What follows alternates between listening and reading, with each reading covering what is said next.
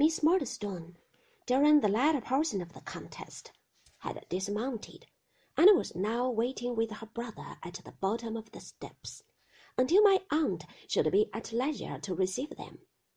My aunt, a little ruffled by the combat, marched past them into the house with great dignity, and took no notice of their presence until they were announced by Janet. Shall I go away, aunt? I asked, trembling. No, sir, said my aunt, certainly not.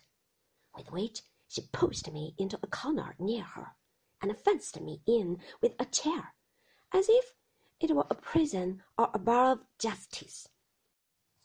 This position I continued to occupy during the whole interview, and from it I now saw Mr. and Miss Murdstone enter the room.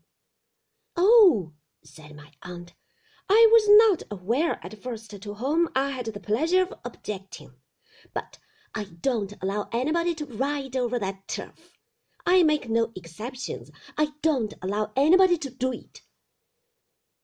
Your regulation is rather awkward to strangers, said Miss Murdstone. Is it? said my aunt.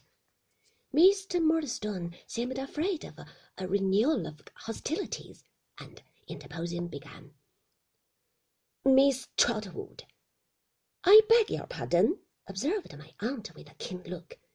You are the Mr. Murdstone who married the widow of my late nephew, David Copperfield of Blunderstone Rookery?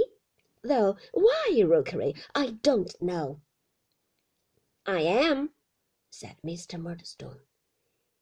You will excuse my saying, sir, returned my aunt, that I think it would have been a much better and happier thing if you had left that poor child alone.